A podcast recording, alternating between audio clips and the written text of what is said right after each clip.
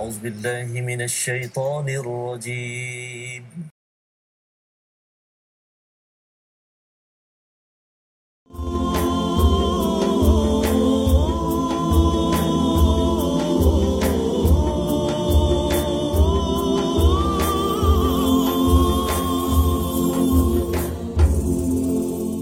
أعوذ بالله من الشيطان الرجيم.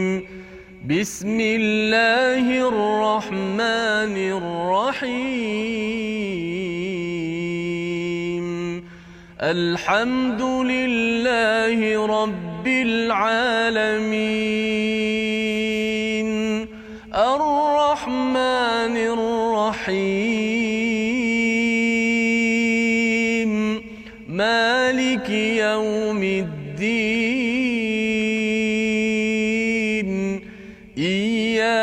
نعبد وإياك نستعين.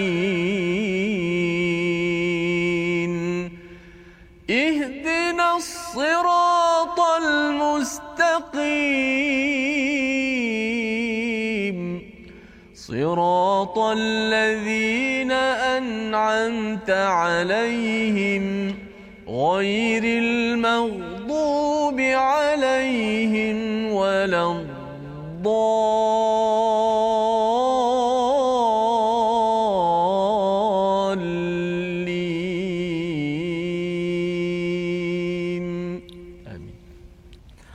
Assalamualaikum warahmatullahi wabarakatuh. Alhamdulillah wassalatu wassalamu ala Rasulillah wa ala alihi wa man wala syada la ilaha illallah syada Muhammadan abduhu wa rasuluh. Allahumma salli ala sayidina Muhammad wa ala alihi wa sahbihi ajma'in. Amma ba'du. Apa khabar tuan-tuan dan puan yang dirahmati Allah sekalian? Kita bertemu pada hari Syawal yang ketiga pada hari ini untuk terus kita mendalami Al-Quran sebagai sumber hidayah kepada kita dalam My Quran Time baca faham amal dan pada hari ini kita bersama dengan Ustaz Tirmizi Ali. Apa khabar Ustaz? Alhamdulillah. Alhamdulillah Ustaz ya. Allah. Alhamdulillah masih ada raya lagi Ustaz. Betul-betul saya apa naik color baju safar saya. masya-Allah. Alhamdulillah Ustaz ya. Kita apa? Aidilfitri. Aidilfitri ya. walaupun Aidilfitri sehari je ya tapi tak apa ya.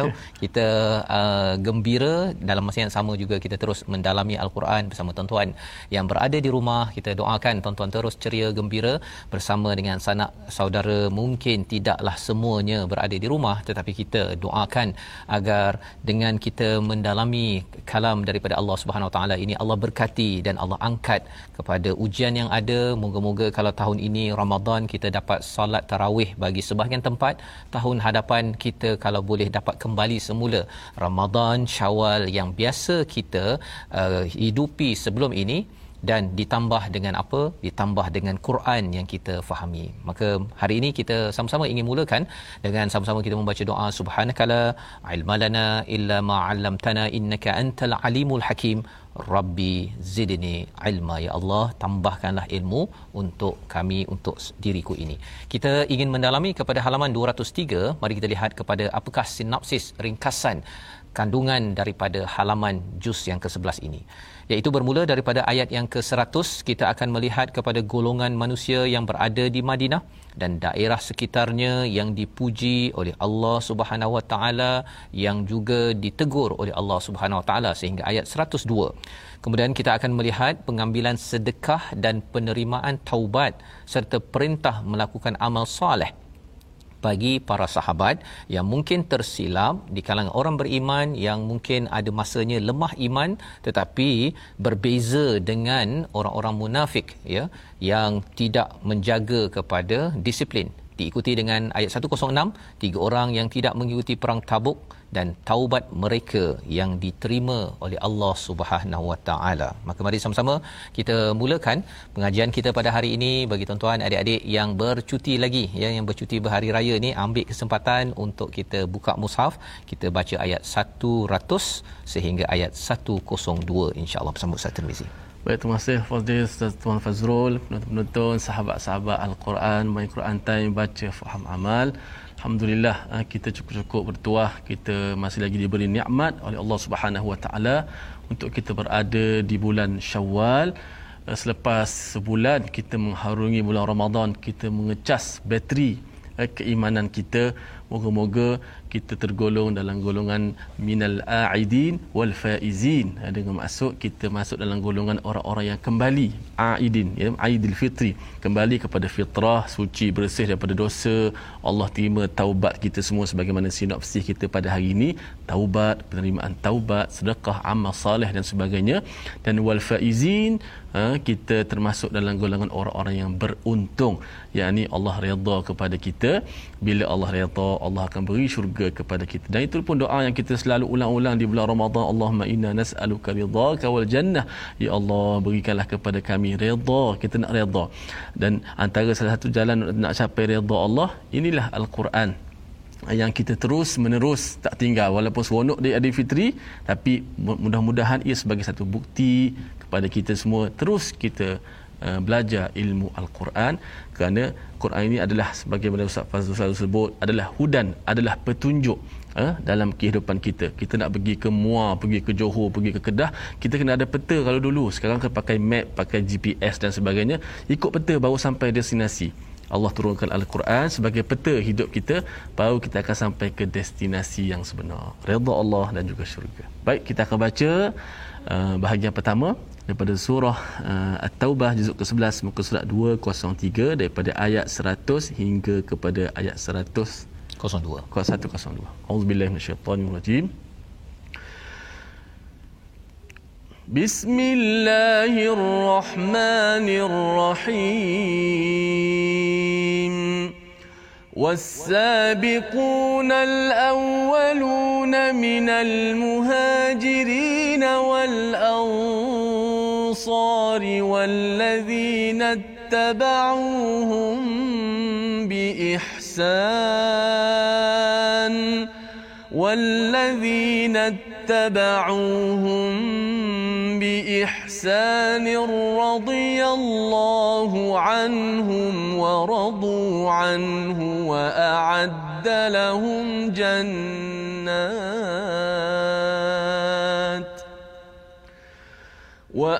وأعد لهم جنات تجري من تحتها الأنهار وأعد لهم جنات تجري تحتها الأنهار خالدين فيها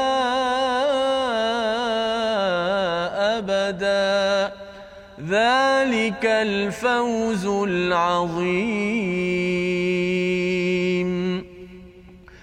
وممن حولكم من الأعراب منافقون ومن أهل المدينة مردوا على النفاق لا تعلمهم نحن نعلمهم سنعذبهم مرتين ثم يردون إلى عذاب عظيم. وآخرون اعترفوا بذنوبهم خلطوا عملا صالحا خلطوا عملا صالحا وآخر سيئا عسى الله أن يتوب عليهم. إن الله غفور رحيم.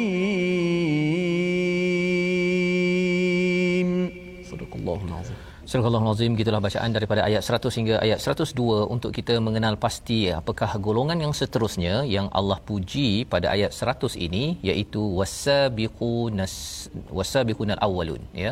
Kalau kita tengok dalam surah Al-Waqiah ada istilah wasabiqunas sabiqun tetapi di sini adalah wasabiqunal awwalun iaitu orang yang terdahulu lagi yang mula-mula ya di antara orang muhajirin dan ansar walladzina tabauhum dan juga mereka yang mengikut bi ihsan dengan cemerlang dengan cara yang terbaik radhiyallahu anhum wa radu'an ya Allah redha kepada mereka dan juga mereka redha kepada kepadanya ya radhiyallahu anhum Allah redha pada mereka mereka juga redha kepada Allah. Siapa mereka?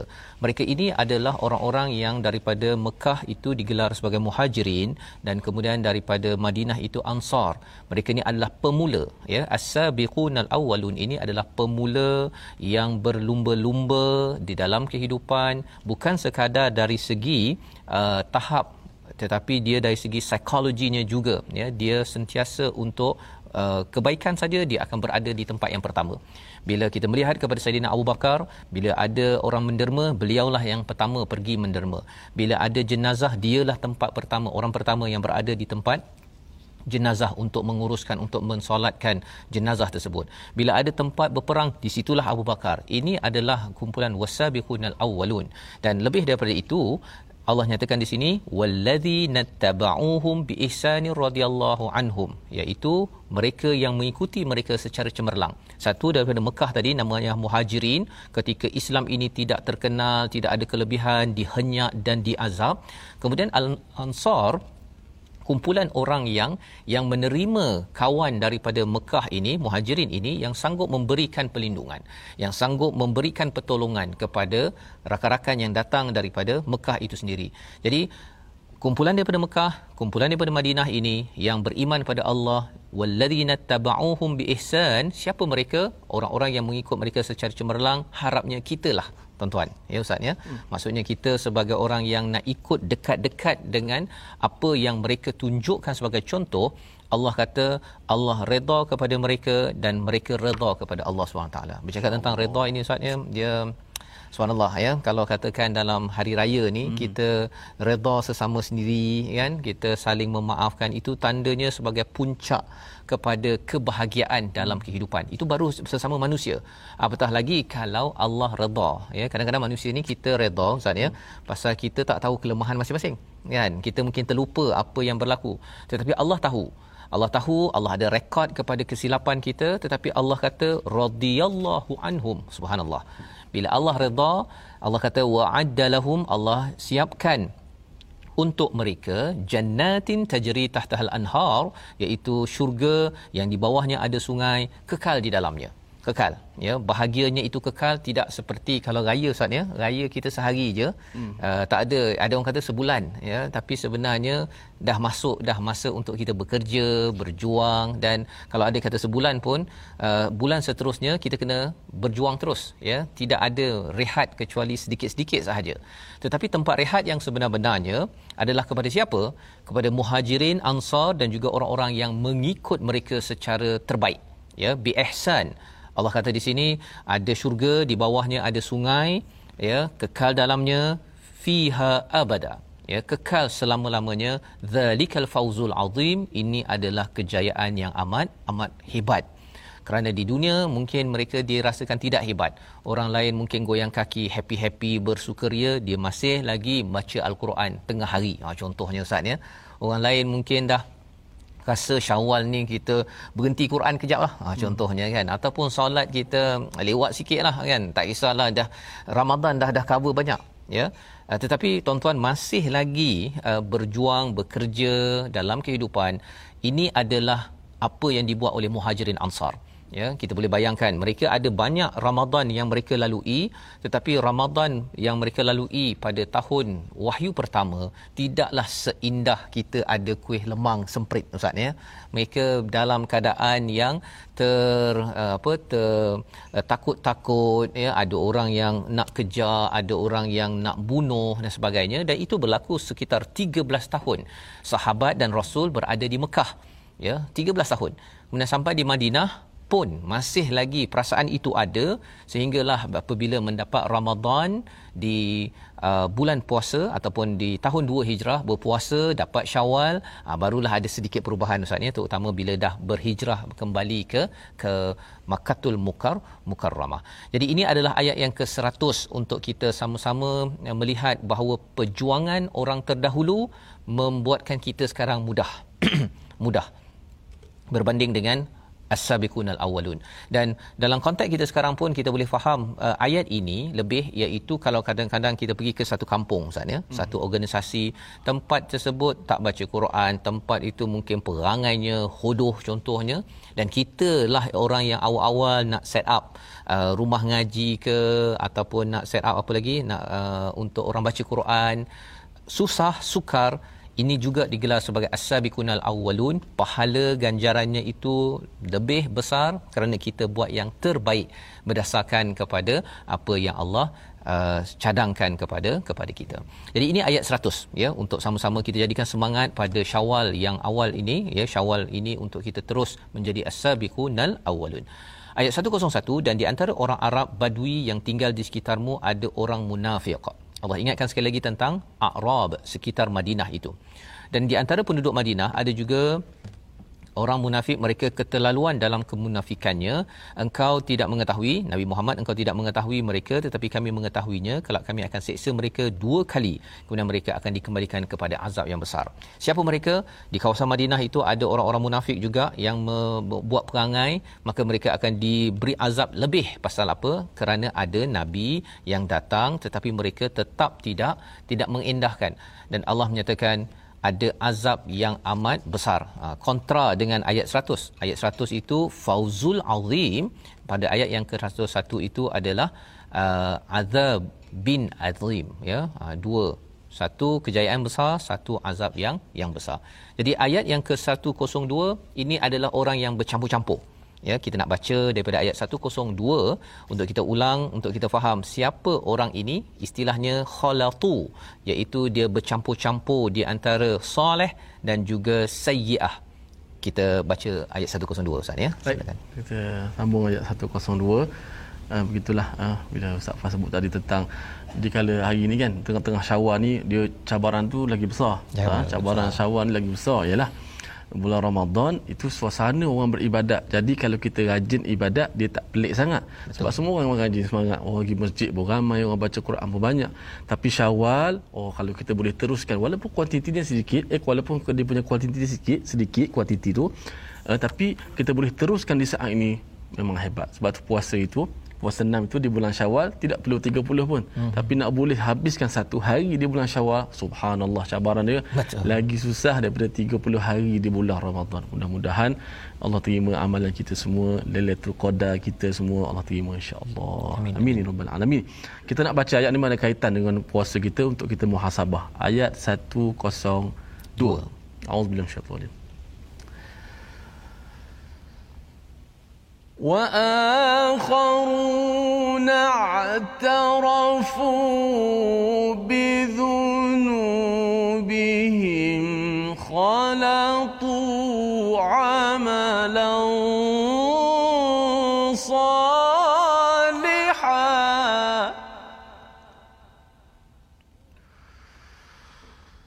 خلطوا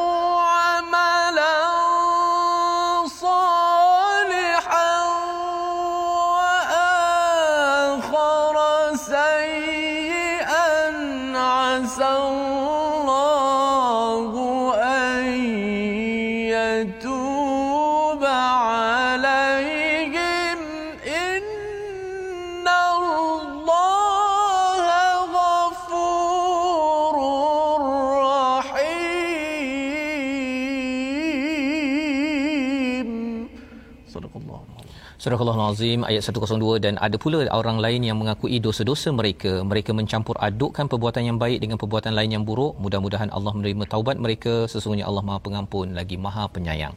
Allah menjelaskan kepada kita bahawa ada kumpulan lain ya yang mereka ini khalatu ya maksudnya mereka ini mencampur adukkan di antara perkara baik dan perkara tidak baik. Ini adalah sesuatu yang mungkin ada kaitan dengan kita pada Syawal ini. Mungkin tuan-tuan ya mungkin kita Ramadan kita dah buat yang terbaik.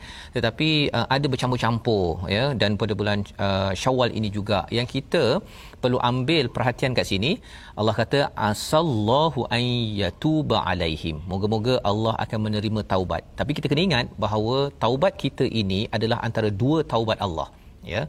Taubat kita adalah antara dua taubat Allah iaitu bila kita ini buat silap. Nah itu yang istilahnya wa akharuna i'tarafu orang buat silap dia akan kenal eh alamak saya silap. Ha contohnya kan saya silap. Bila ada rasa kejutan tersebut itu tandanya Allah sudah kembali istilahnya taba. Allah kembali kepada orang tersebut dan timbul rasa detik dalam hatinya alamak saya silap. Itu yang pertama Kemudian kita nak respon ke tidak? Ha kan kita nak respon ke tidak? Kalau kita kata ya Allah betul lah ya Allah aku ni dah tersilap ya Allah. Bila kita mengaku tersebut itu istilahnya adalah i'tarafu. Mereka mengenal bizunubihim dengan dengan dosa mereka. Dan kemudian bila dia kata ya Allah ampunkan aku ya Allah, maka Allah akan menerima taubat. Itu sebabnya pertama Allah kembali namanya taba kita bertaubat terima dan kemudian Allah kata Allah kembali balik pada hamba tersebut itulah maksud taubat manusia adalah antara dua taubat Allah SWT. Jadi uh, Allah sentiasa kembali pada setiap orang yang berbuat silap. Cuma sama ada orang itu masih ego, masih sombong, dia rasa macam muda lagi lah Ustaz. Ha, contohnya kan. Ataupun saya okey kot. Dosa saya buat dosa pun saya masih lagi ada duit dalam wallet. Anak saya masih okey, rumah okey, kereta okey. Jadi rasa macam tak perlu kot. Ha, ya. Perasaan-perasaan itu adalah satu kesilapan yang sebenarnya Allah beritahu kat sini. Kalau orang yang sedar tentang dosanya dan kemudian dia kembali pada Allah Allah kata Allah Maha Pengampun Allah Maha penyayang. Ya. Apa maksud Allah Maha Pengampun? Allah akan tutup kesilapan-kesilapannya dan selepas itu akan habislah. Ya. Maksudnya Allah tetap sayang seperti mana beliau ataupun Allah sayang orang itu sebelum dibuat dosa. Dan Allah sayang dia sampai ke syurga. Pasal istilah rahim ini sayang Allah sampai ke ke syurga. Membawa kepada perkataan pilihan kita pada hari ini sama-sama kita perhatikan. Sabaqa iaitu berlumba ataupun mendahului. Ya inilah perkataan yang kita belajar pada ayat 100 37 kali diulang dalam al-Quran. Mindsetnya apa? Mindsetnya untuk bersegera. Paling awal berlumba untuk membuat kebaikan. Ini adalah satu kumpulan di kalangan manusia tapi ada satu lagi kumpulan dia campur-campur. Ada satu lagi kumpulan mereka ini memang confirm kufur pada Allah. Pilihan kita yang mana? Pada Syawal yang ketiga ini tuan-tuan harapnya adalah pilihan pertama dan kalaupun kita berada di yang kedua kita terus beristighfar pada hari ketiga ini moga-moga Allah terus menerima istighfar kita dan Allah menyayangi kita. Kita berehat sebentar kita kembali semula dalam my Quran time baca faham amal insyaallah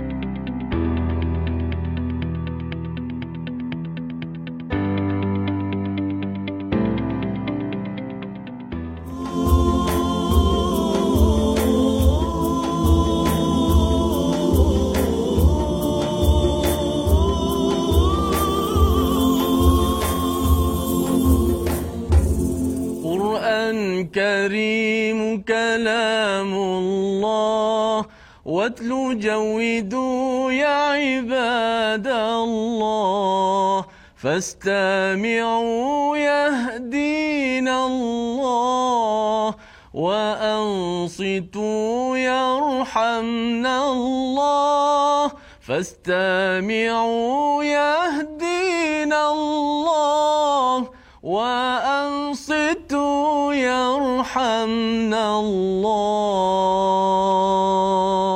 Quran Karim kalamullah Al-Quran kitab suci yang mulia merupakan kalam Allah bacalah dengan Al-Quran. Bacalah dengan bertajwid wahai hamba-hamba Allah fastami'u yahdinallah. Dan dengarkanlah akan Al-Quran. Mudah-mudahan kamu mendapat hidayah daripada Allah. Wa ansitu yarhamnallah. Kita diajar juga untuk diam memerhati pada ayat. Apabila ayat-ayat itu dibaca moga-moga kita dirahmati oleh Allah Subhanahu wa taala. Uh, saya buka uh, uh, apa ni? Mungkin eh ingat ustaz ta tadi oh, ustaz T ah, ustaz T hari ni menyanyi sikit pasal hari raya kena menyanyi lah. Ya, okey bolehlah. Okay. Ya, bergembira ustaz ya. Ha, syawal syawal lah. Syawal. Raya sehari je. Okey syawal. Alhamdulillah. Uh, itu lirik uh, daripada Tan Sri Hasan Azhari Ustaz. Oh, uh, tuan guru kami dia yang buat lagu tersebut, dia cipta dengan lirik semua tu masya-Allah. Hmm, masya-Allah. Dan mudah-mudahan uh, uh, almarhum Tan Sri Hasan Azhari, guru kita semua yang mengajar muqaddam sejak awal tahun 90-an 80-an dahulu, mudah-mudahan uh, rohnya dicucuri rahmat. Alhamdulillah. Itu legacy beliau Ustaz ya Betul. sebagai satu hmm. apa peninggalan yang besar lah ya kepada uh, dunia Quran di Betul. Malaysia terutamanya hmm. dan harapnya dengan uh, sokongan tuan-tuan semua ya hmm. Quran Time ini juga sebagai hmm. harapnya lah Ustaz ya Allah terima amal ini dengan kerjasama tuan-tuan dan juga di TV Hijrah di Mofas di Yayasan Warsa Umat Ikhlas uh, kita doakan ini sebagai satu saham sampai Betul. ke syurga Ustaz ya insya-Allah ya Masya-Allah. jadi Baik. kita Ustaz mm-hmm. kita hari ini nak teruskan dengan tajwid. Ah Ya, kita ada tajwid. Saya hari ini macam tak nak tajwid lah tapi kita kena teruskan, Teruskan, rutin Ustaz. kita seperti biasa walaupun kita Syawal, ha, kita seperti biasa Syawal tapi kita seronok kerana kita teruskan al-Quran. Baik, uh, untuk tajwid uh, kita belajar hukum mimati. Semalam Ustaz uh, Tarmizi Abdul Rahman dah terang tentang hukum mimati uh, bila berjumpa dengan huruf hijaiyah ada tiga hukum. Pertama ikhfa syafawi dah belajar dah. Hari ini yang kedua idgham saghir ataupun idgham mithlain. Hari ini kita nak belajar yang kedua tersebut. Kita lihat slide yang seterusnya, apakah yang disebut sebagai idgham idgham mithlain. Baik, um, idgham saghir ataupun idgham mithlain saghir uh, ataupun seorang sebut idgham mithlain ataupun idgham mutamathilain, okey. Berlaku apabila mim sukun Ha, mim mati, sukun tu mim mati bertemu dengan huruf mim juga. Ha, tapi dia bertemu dengan huruf mim yang berbaris. Mim mati bertemu dengan mim yang berbaris ha, dalam uh, dua kalimah. Dinamakan idgham mislain. Kenapa sebut mislain ataupun mutamathilain? Kerana bertemu dua jenis huruf yang sama pada makhraj, sama pada sifat. Huruf ini sama pada makhraj, sama pada sifat. Ha, senang cerita, mim dengan mim. Sama, sebutan dia pun sama makhraj dia pun sama, tempat lahirnya sama, sifatnya pun sama. Mim mati bertemu mim yang hidup. Maka macam mana cara nak baca? Kita lihat seterusnya. Cara bacaan adalah wajib kita mengidghamkan huruf mim yang mati yang pertama tu ke dalam mim yang kedua yang berbaris dengan sempurna masuk sempurna berserta kita panjangkan gunnah contoh ha, wa bainahum mitha athari wa bainahum mitha wa bainahum mim mati. Jumpa pula mim juga selepas tu. Ha, jadi cara orang Arab kalau dia bercakap sekalipun dia akan wa bainahum mithaq. Dia tak akan baca wa bainahum mi. Ha, nak tarik nafas balik tak perlu. Maksudnya kita kena masukkan mim yang mati tu ke dalam mim yang berbaris selepas tu. Itu disebut idgham. Sebab takrif idgham masa kita belajar nun mati itu apa idgham? Memasukkan sesuatu ke dalam sesuatu.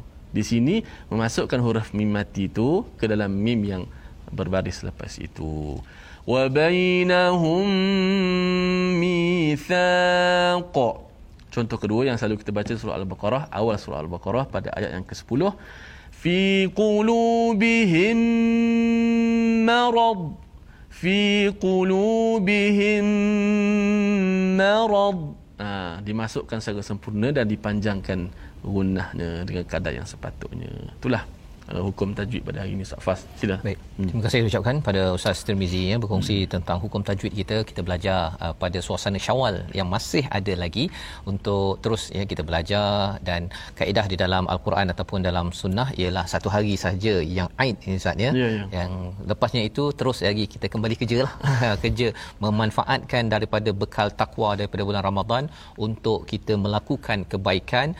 Jangan ada rasa apa uh, sebulan ya. sampai Syawal tu hmm. dia mengganggu produktiviti itu bukan uh, ruh daripada al-Quran yang kita ingin hidupkan ya selepas kita bersama al-Quran sel- sudah 10 juzuk. Maka kita nak sambung pada ayat 103 hingga 106 Allah menjelaskan tentang bagaimana orang-orang yang sudah pun menambah apa uh, mencampur adukkan khalatu amalan salihah kalau ada amal solehnya itu bergabung ataupun bercampur dengan keburukan dalam konteks ayat ini awalnya itu kepada sahabat yang bukan munafik ya Ka'ab bin Malik dan beberapa orang sahabat mereka itu bukan munafik mereka adalah orang beriman tetapi lemah iman ustaz ya hmm. jadi kalau kita bahagikan tiga satu golongan iman kuat hmm. pergi berjuang bersama Nabi ke Tabuk. Kumpulan kedua iman lemah. Itu yang tertinggal daripada medan perang pasal dia sibuk menguruskan persiapan dan ada yang nak bersenang-senang sedikit. Tetapi pihak ketiga ialah munafik iaitu dia ni kalau boleh tak nak buat kerja Ustaz. Tak nak buat kerja lepas tu dia nak dapat kredit. Ha gaji nak kan tapi kerja tak nak. Ha ya. Tapi bezanya apa? Yang lemah iman dan munafik ini pada zaman Rasul ialah yang munafik ini dia tak mengaku dia silap. Ha, kalau yang lemah iman ini dia tahu dia silap tapi pasal saya malas lah kan saya ni sorry lah lepas raya nak ambil cuti MC lagi tu dia tahu dia ada kelemahan dia mengaku itu namanya lemah iman jadi apakah terapi ubat untuk kembali balik pada Allah ayat 103 hingga 106 Ustaz ya silakan. Baik, terima kasih Ustaz Fazrul yang selalu memberi pencerahan uh, kepada kita semua untuk kita faham tentang kehidupan hakikat kehidupan kita. Uh, macam pasal boleh hari raya sehari je. Sebab tu main Quran time raya pertama je kita tak sambung lagi tak ayat. Tapi kita ambil ayat Quran juga. Ya. Masuk Ah, masuk raya kedua walaupun raya suasana tu raya tapi kita tetap baca awal juz sebelah meneruskan lagi uh, bahagian yang kedua uh, juzuk yang ke-11 hingga seterusnya insya-Allah. Kita nak sambung ayat 103 dengan 106 dengan uh, bacaan Murattalah dengan tarannum uh, jaharkah. Ah, uh, Allahu billahi syaitanir خذ من أموالهم صدقة تطهرهم بها وتزكيهم بها. خذ من أموالهم صدقة تطهرهم وتزكيهم بها وصل عليهم إن صلاتك سكن لهم والله سميع عليم ألم يعلموا أن الله هو يقبل التوبة عن عباده ويأخذ الصدقات وأن الله هو التواب الرحيم. وقل اعملوا فسيرى الله عملكم ورسوله والمؤمنون. وستردون إلى عالم الغيب والشهادة فينبئكم فينبئكم بما كنتم تعملون وآخرون مرجون لأمر الله اما يعذبهم وإما يتوب عليهم والله عليم حكيم Surah Al-Azim gitulah bacaan daripada ayat 103 hingga 106 untuk kita sama-sama melihat bagaimanakah kalau katakan uh, pada zaman sahabat itu pada zaman Rasulullah ada yang buat baik tetapi bercampur dengan perkara dosa ataupun sayyiah. Dalam konteks uh, mereka beriman tetapi mereka ini lambat tidak mengikut pada perjuangan di medan perang terlambat di dalam perang perang Tabuk. Maka Allah menyatakan pada ayat 103 ambillah zakat daripada harta mereka untuk membersihkan dan menyucikan mereka dan berdoalah untuk mereka. Sesungguhnya doamu itu menumbuhkan ketenteraman jiwa bagi mereka. Allah Maha mendengar lagi Maha mengetahui. Jadi yang pertama khudh min amwalihim sadaqah. Ambillah daripada harta mereka sedekah biasa ataupun lebih daripada itu sedekah ini maksudnya zakat. Maksudnya kalau dah wajib zakat maka perlu diambil daripada mereka. Mengapa perlu diambil zakat ataupun harta daripada orang-orang beriman yang lemah perasaannya ini ataupun lemah iman ini tadi? Kerana ini adalah tanda kepada kepada taubat yang sedang dibina ya? Ha, dalam konteks kita sekarang ini maksudnya kita dah bayar zakat fitrah kemudian kalau ada zakat pendapatan dan kalau lebih daripada itu kita beri sedekah-sedekah kerana sedekah ini ada dua peranan. Yang pertama tutahhiruhum dan yang kedua wa tuzakkihim biha apa maksud tutahhiruhum untuk membersihkan harta tersebut manalah tahu pergi kerja 8 jam tapi mungkin ada 10 minit ustaz ya hmm. kemas beg awal sangat. Jadi gaji tetap 8 jam, 10 minit itu yang diambil dikira tidak bersih, maka ia perlu dibersihkan dengan zakat. Ha, tapi itu bukan maksudnya secara secara sedar. Kita tak perasan. Tapi kalau setiap hari setengah jam awal, setengah jam awal, setengah jam awal, kita dah tahu dah yang 30 minit itu adalah pendapatan yang tidak halal sebenarnya kalau ikutkan ia perlu dilupuskan harta tersebut ya dengan pergi bagi ke Baitul Mal dan beritahu bahawa ini adalah duit haram yang saya ambil daripada tempat kerja kerja saya. Tetapi kalau katakan kita tersilap ataupun kita tak perasan maka kita nak bersihkan itu dengan dengan zakat. Dan yang keduanya tutahhirahum itu dari segi fizikal wa tuzakkihim itu membersihkan dalam diri manusia. Apa yang perlu dibersihkan? Sifat kedekut kerana yang menyebabkan orang-orang munafik tidak berjuang di medan perang ataupun mereka ini ada udang di sebalik mi ustaz ya. Mm-hmm. mereka masuk Islam ni pasal dia nak dapat sesuatu bukannya nak beri sesuatu. Berbanding dengan kumpulan as-sabiqun di kalangan muhajirin dan ansar. Jadi kesannya apa? Dalam rumah dalam organisasi bila tazkiyah berlaku bila zakat ini membersihkan dalaman kedekut hilang menyebabkan kalau kita berada di frontliners sebagai customer service contohnya yang memberi uh, servis kepada pelanggan kita tak kedekut contohnya kedekut senyum tak ada kedekut. Ataupun tak kedekut masa eh, boleh tak tolong? Eh, saya sibuk. Ha, tak ada. Dia cakap begitu. Pasal apa? Pasal dalam jiwanya itu sudah dibersihkan sudah dibersihkan.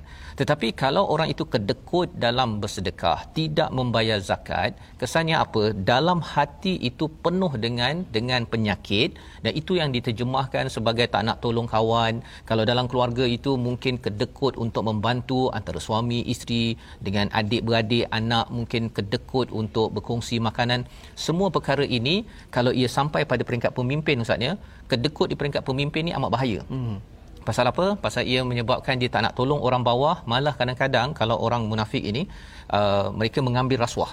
Ya, mengambil rasuah kerana apa? Pasal dia rasa bahawa saya jadi pemimpin ini adalah untuk untuk ambil kesempatan daripada kekayaan-kekayaan yang ada yang saya tengok pada orang orang bawah. Jadi ini adalah pembongkaran Allah dalam surah At-Taubah ya untuk orang-orang ini bertaubat pada para sahabat yang lemah iman pada Ka'ab bin Malik dan beberapa orang lain wasalli alaihim dan juga apa yang perlu dibuat wasalli alaihim ini agar nabi mendoakan mereka.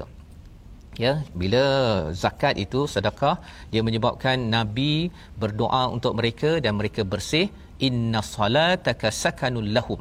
Sesungguhnya doamu itu menenangkan mereka. Nah pasal orang yang kedekut ustaz dia tak tenang sebenarnya. Dia kalau boleh dia nak uh, dapat komisen dapat bonus ah dia suka. Tapi kalau bab nak tolong orang alamak nak kena derma lah pula. Ha kan? Nak beri nak nak tolong orang lebih sikit daripada skop kerja pun dia dah mula berkira-kira. Dan ini adalah satu penyakit yang perlu kita ubat. Dan Allah beritahu ubat itu dalam ayat 103 wallahu samiun alim. Allah Maha mendengar Allah Maha mengetahui. Pada ayat 104 alam ya'lamu Tidakkah mereka mengetahui bahawa Allah menerima taubat hamba-hambanya dan menerima zakatnya dan bahawa Allah Maha penerima taubat lagi Maha penyayang ya Allah menegaskan tentang Allah menerima taubat dan mengambil sedekah mereka. Nah, jadi taubat dan sedekah ini dua perkara yang beriringan. Itu sebabnya makin kita nak bertaubat ustaznya kita kena banyak hmm. sedekah. Hmm. Ha kena banyak sedekah. Pasal tanda seseorang itu dia sedang kembali pada Allah, hati jadi lembut bila hati jadi lembut dia bersedekah dan akhirnya apa yang berlaku? Allah pun terima taubat dan Allah menjadi amat sayang kepada orang yang bermurah hati sesama sesama manusia. Pasal Allah memang punca segala rahmat. Jadi bila Allah maha sayang sampai kepada orang yang tersilap dia bertaubat dia juga akan jadi penyayang kepada orang lain dengan sedekah dengan tolong orang di tempat kerja di rumah dan sebagainya. Dan ini lambang kasih sayang Allah yang dijelmakan oleh seorang yang bertaubat. Dan inilah contoh yang kita lihat pada Nabi Muhammad sallallahu alaihi wasallam. Sentiasa tolong orang ya tidak berkira malah daripada seorang kaya akhirnya hartanya habis ya kerana nak bantu orang ustaz ya. Ha, ini yang kita lihat dalam sunnah nabi sempena syawal yang kita ada mungkin tuan-tuan ada yang rasa eh saya tak sempat lagi uh, sedekah ataupun beri kepada jiran kuih ke contohnya. Hmm. boleh bagi ha, kalau sekarang ni ada ada grab ustaz kan. Mungkin ada yang kata uh, macam mana saya nak bagi kawan saya jauh? Cari je alamat dia. Hmm, post sikit kepada orang tersebut mungkin ini yang kita boleh respon tanda taubat kita masih kita buat pada Syawal yang ke ketiga ini. Ayat 105 menarik Ustaz. Hmm. Kalau Ustaz boleh baca sekali lagi. Baik. Oh, makna dia menarik Ustaz eh. Menarik. Ustaz terang sikit apa dia boleh sebenarnya okay. baca. Ini hmm. sebenarnya uh, apa yang kita buat hari ini Ustaz. Hmm. Allah tengok dan Rasul tengok dan orang beriman tengok. Oh. Jadi bila Allah dia, dia macam ni lah Ustaz ya. Kalau mak tengok kita hari ni, Allah, mak saya dekat depan TV hmm. sekarang, mak ustaz dekat depan TV tengok sekarang, apa perasaan ustaz? Masya-Allah. Rasa berbunga-bunga kan? Betul. Ini bukan sekadar mak tetapi orang beriman rasul dan juga Allah Subhanahu Wa Taala melihat amal dan kita present ha kan kita bawakan amal yang cantik-cantik pakai baju cantik pun depan mak mak pun kata cantik baju tu kan gitu kan kita pun rasa wah bahagianya kan apatah lagi kalau Allah kata cantik amal yang tuan-tuan buat pada hari ini raya tapi tetap dengan Quran. Ini ayat 105 sebagai tanda taubat kita pada Allah. Silakan. Baik, auzubillahi minasyaitanir وقل اعملوا فسيرى الله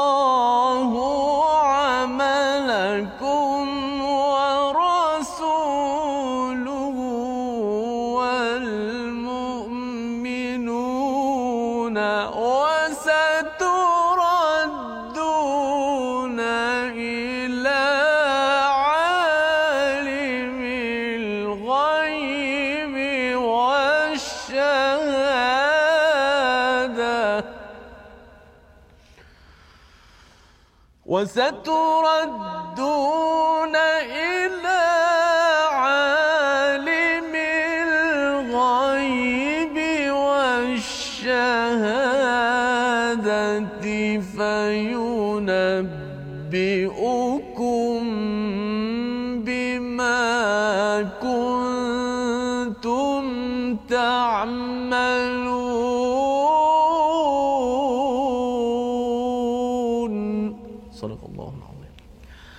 Azim dan katakanlah bekerjalah kamu maka Allah akan melihat pelakuanmu begitu juga Rasul dan orang-orang mukmin dan kamu akan dikembalikan kepada Allah yang Maha mengetahui yang gaib dan yang nyata lalu diberitakannya kepadamu apa yang telah kamu lakukan.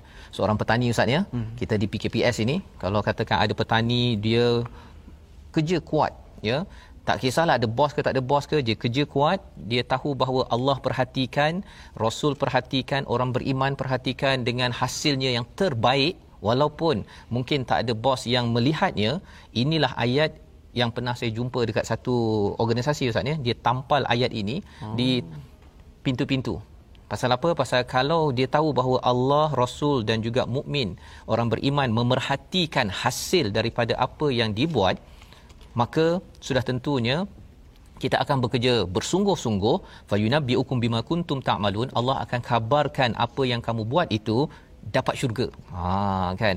Pasal kamu kerja keras, kamu kerja kuat betul-betul walaupun bos su, apa superior tak lihat tapi kamu buat kerja keras-keras, Allah kata Allah akan beritahu apa yang kamu buat dan ini adalah satu perkara penting yang perlu kita beri perhatian dalam kehidupan kita meneruskan hidayah dalam bulan Syawal dan bulan-bulan yang seterusnya.